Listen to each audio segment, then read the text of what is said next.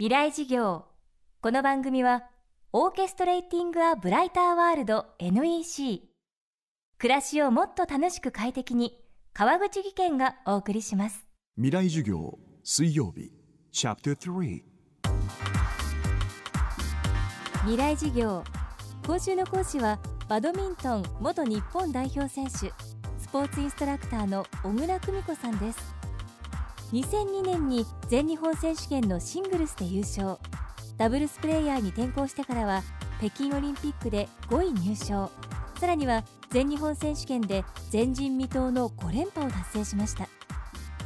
ダブルスで塩田玲子選手と組んだペアはオムシオと呼ばれその人気は社会現象にもなりました。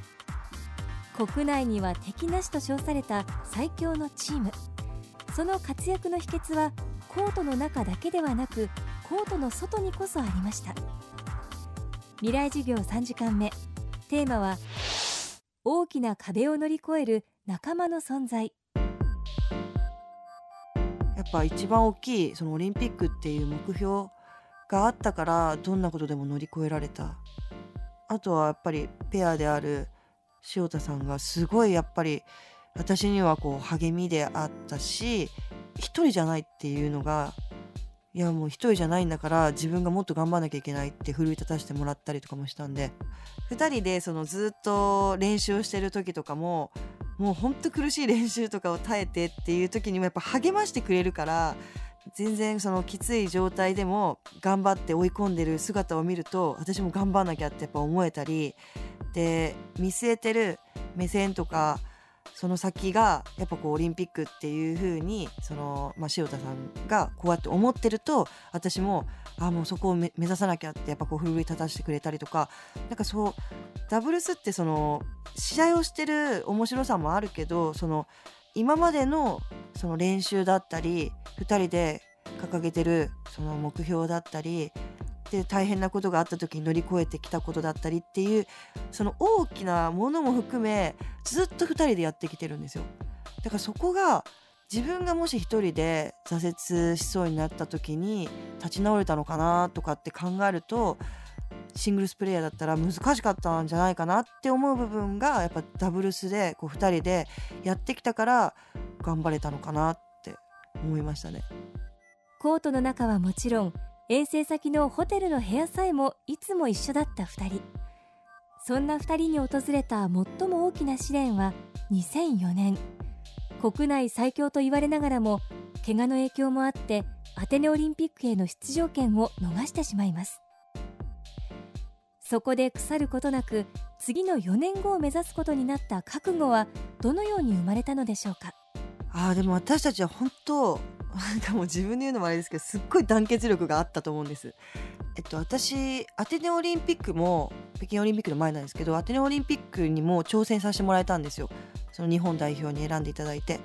でその時に本当運悪く私が怪我をしちゃってで1年間っていう大切な時期があるんですよ。その1年間のうちの半年間手術してリハビリしてでコートに戻れるのに半年間かかった期間があって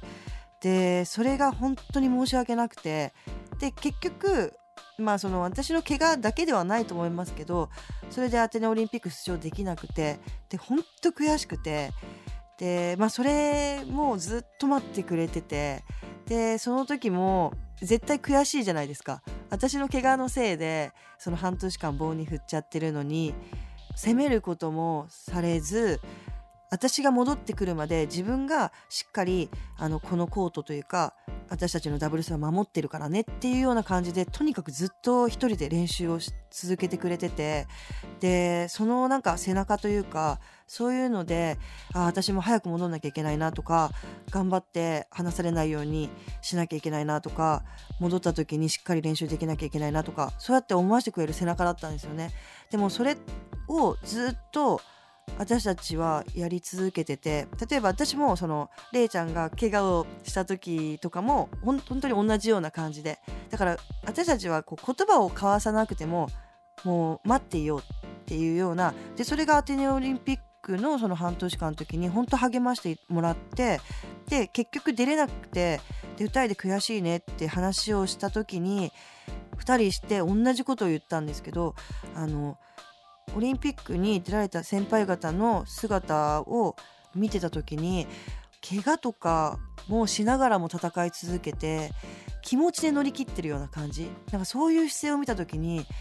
絶対死ぬ気でやんないとオリンピックなんか出れないよねってあの先輩方の姿見てた時にっていうのを2人で話をしてその同じ目標っていうかもうその時に死ぬ気の覚悟を誓ったんですよねその4年間。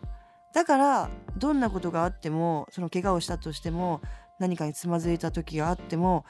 でもそれでも2人で乗り越えていこうってあの時に多分決意したから多分乗り越えられたのかなって思いますね。未来授業今週の講師はバドミントン元日本代表選手スポーツインストラクターの小倉久美子さん今日は大きな壁を乗り越える仲間の存在をテーマにお送りしました。明日も小倉久美子さんの講義をお届けします。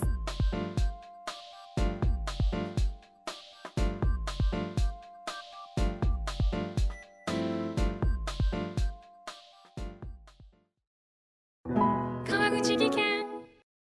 階段での転落。大きな怪我につながるので怖いですよね足元の見分けにくい階段でもコントラストでくっきり白いスベラーズが登場しました。皆様の暮らしをもっと楽しく快適に。川口技研のスベラーズです。未来授業。この番組はオーケストレーティング・ア・ブライター・ワールド NEC 暮らしをもっと楽しく快適に川口義賢がお送りしました。